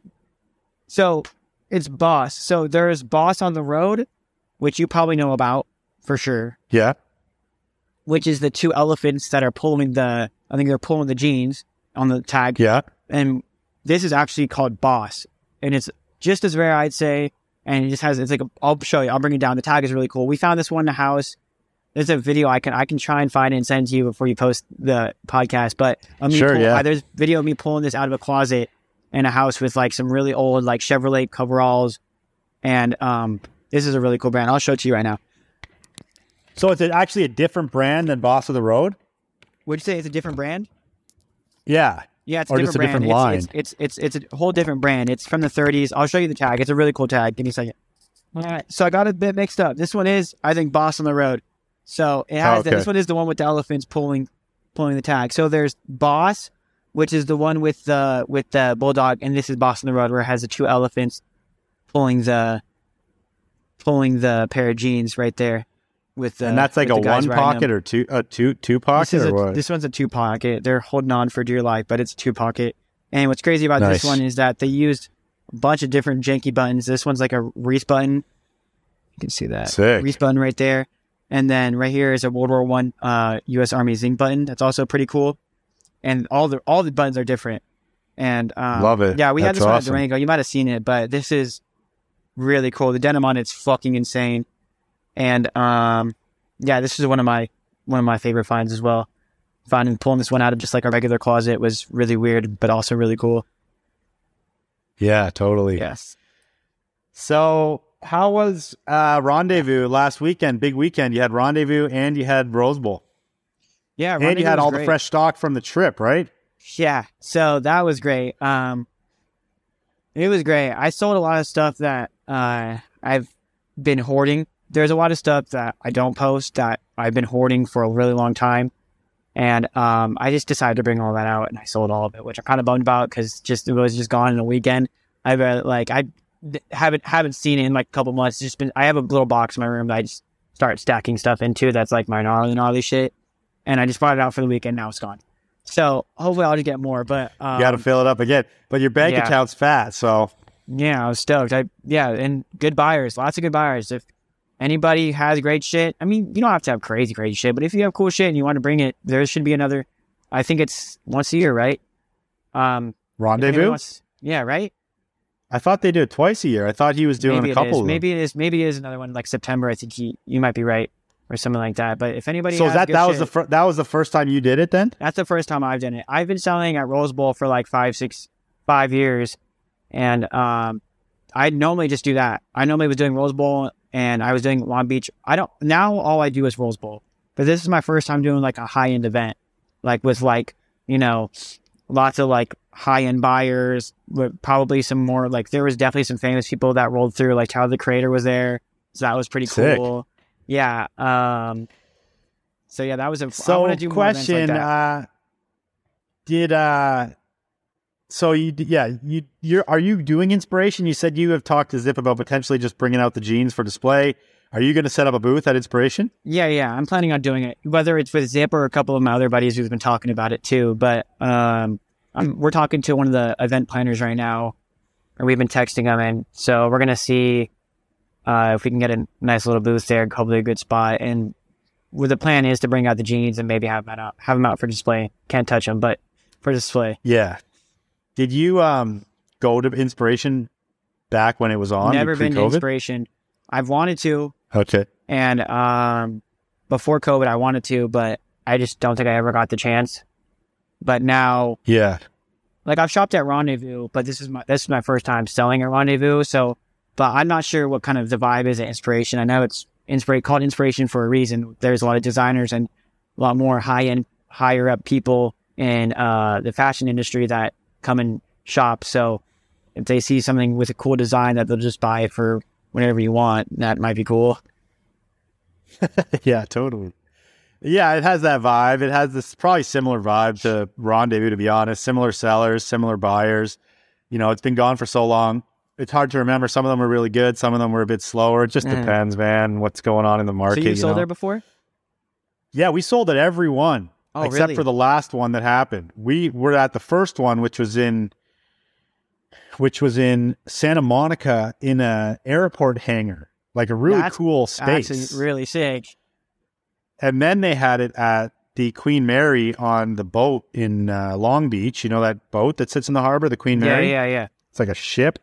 Um, and then they moved it to like the downtown convention center or something. So they were all different, but they were all good because at the time, this was years and years ago. There was like seven of the events or something that that was the first American show of its kind of caliber, right? Where it Mhm. was geared towards more high end, collectible and rare vintage. So it was super cool, and we had a great time doing them. And I'm hoping this one too. Like it's obviously going to be a lot different than it was back in the day, but I'm hoping this attracts like a lot more American buyers and a lot more younger people, and you know it gets really popping because Rin has good, great intentions with it, and um, yeah, I, ju- I just hope it's it's a big success. So we're going to do this one for sure. We already talked to Rin about getting a booth, and we'll be out there. Oh, sick. Yeah, Yeah. I think the way vintage has been going this year, I think there's going to be a lot of a lot of people there. Like judging by how a current uh, uh, rendezvous went, um, it's going to go Yeah. well. I think. I think there's going to be a lot of fuckers. Nice. So you want to? Oh, so I have actually. This is the fun part of it. This is the fun part of the podcast. I got to pull up my notes here. But this is we're calling this the quick digs. Okay, so I'm going to run through like some questions for you, kind of that I asked all the uh, guests on the show. Okay. Okay, shit. Don't worry, I'm not doing it. This isn't a trivia, but this is, this is your opinion. Okay, so who do you have as um, your vintage goat, male and female? Like, who do you think? Who do you look up to in the business as far as mi- one male, one female? Dang. I wish I knew you were asking me this. Um, Are you familiar with uh, Yagi? Uh, not really. Poggy Poggy is his Instagram. Oh yeah, yeah.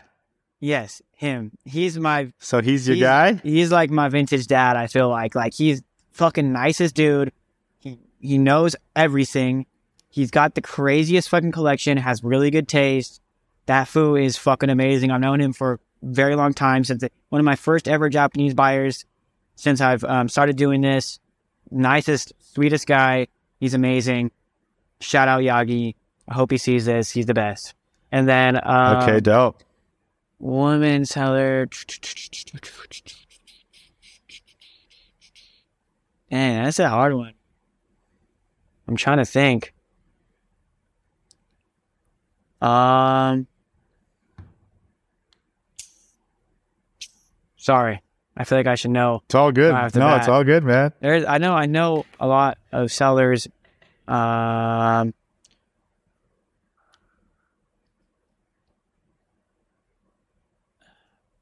shout out, um, Jen, Purple Panther Vintage. We've had our bad past and we've had gone to a lot of arguments, but shout out her. I'll say her because she's a fucking great Okay. picker. She finds really great shit and she works really fucking hard. Um, her and um, our buddy uh, Francis Vanaga Vintage just went on a trip really recently. Found some great shit.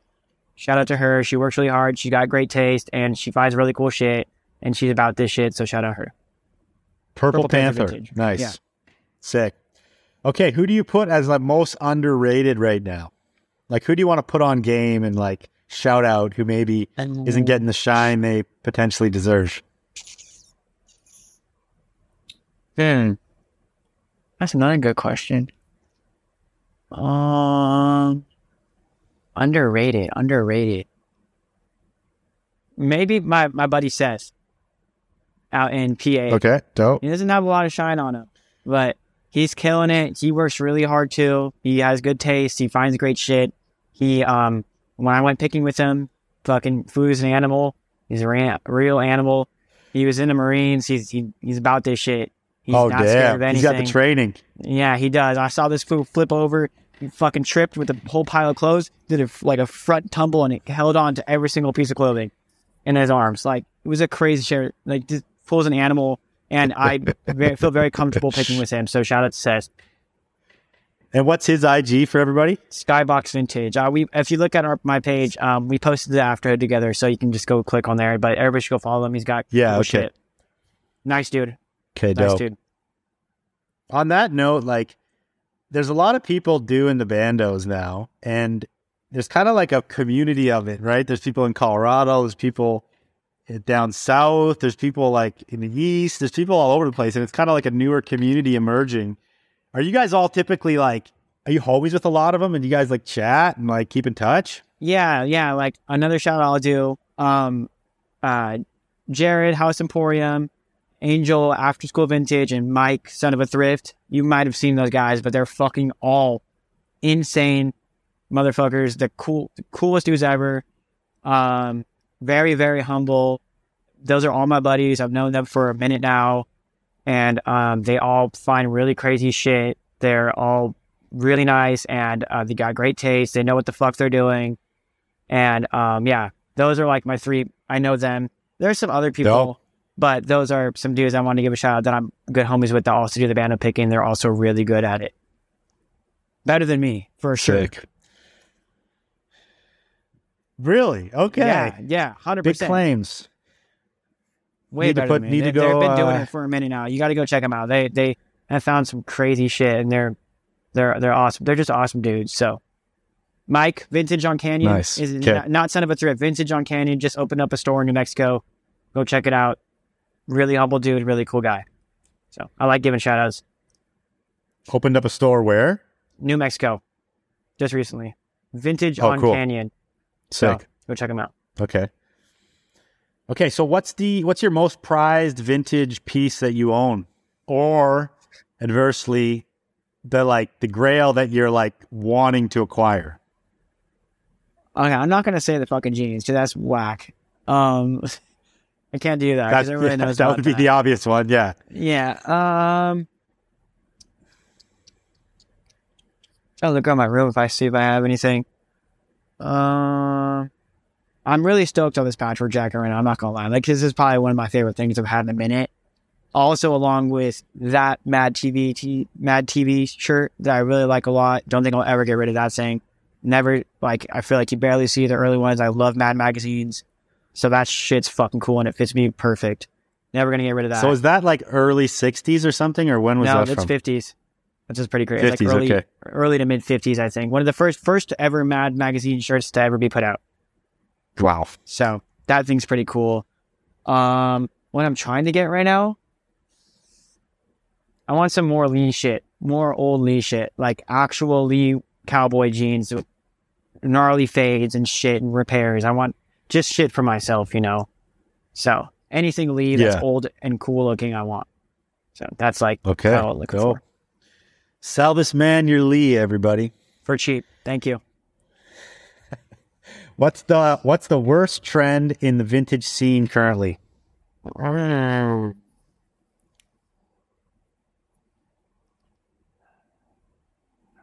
I don't want to flame anybody, but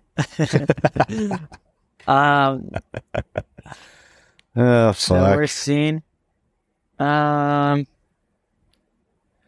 just the stupid fucking remakes of the vintage T-shirts that people are doing. I'm sorry, I don't I don't care for them.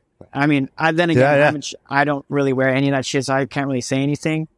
But also, the kids. There's a lot of kids nowadays. I'm not gonna say names, but there's a lot of kids who are trying to buy a lot of me and a lot of my buddy styles for what we're posting and what we're selling, and that kind of sucks. So I don't like um, when they do that. They're just a lot of just these sweatshirt kids that just buy 60 sweatshirts and wear them.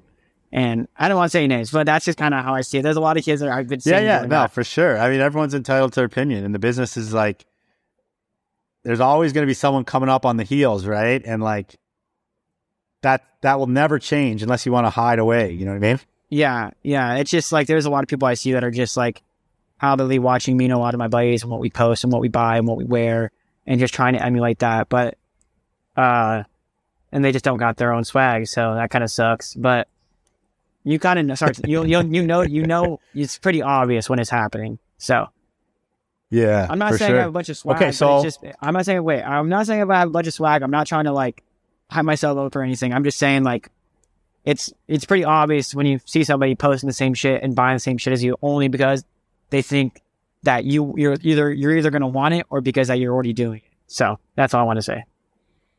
But shout out to the people You that do are, have a very you, origi- what. you have a very distinct style for sure. Well, shout out to the people that are And you- original and doing their own thing and fucking killing it and being their own selves. Like Leg Garbage, Connor. Shout out Connor. He does his own shit. Shout out Will, Bang for Your Buck. He's doing his own shit. These fools got great style. They're killing it. They they don't copy anybody. They do what they think is cool to themselves and they like it because they like it. So shout out them.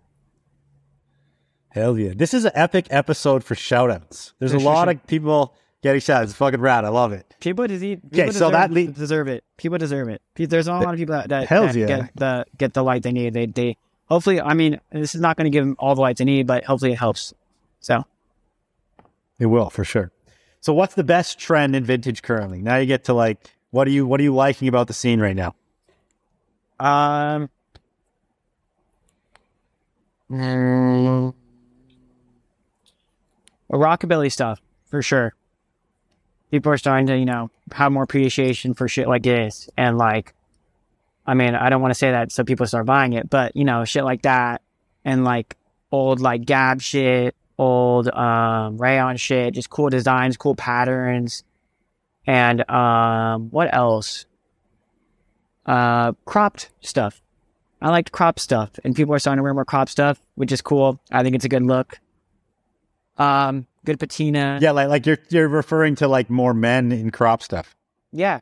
I mean, women. All, yeah, a lot of women fucking right, dude. crop stuff. That's yeah. a wicked one. I love wearing crop stuff. I love that. Like, it- I-. I Like, I don't care. I see it.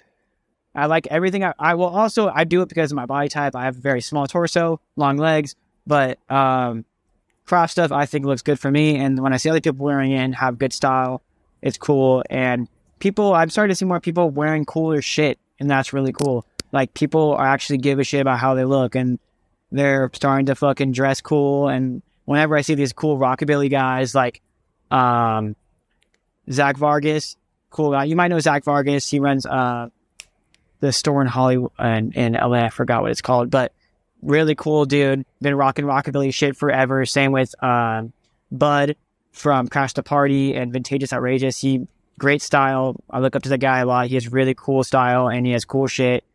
And um, they got cool like that rockabilly style. They've been rocking it since the 80s and 90s, which is what's so rad about it too. So it's cool to see more people like kind of getting into that style. And um, yeah, I think that shit's cool. Nice.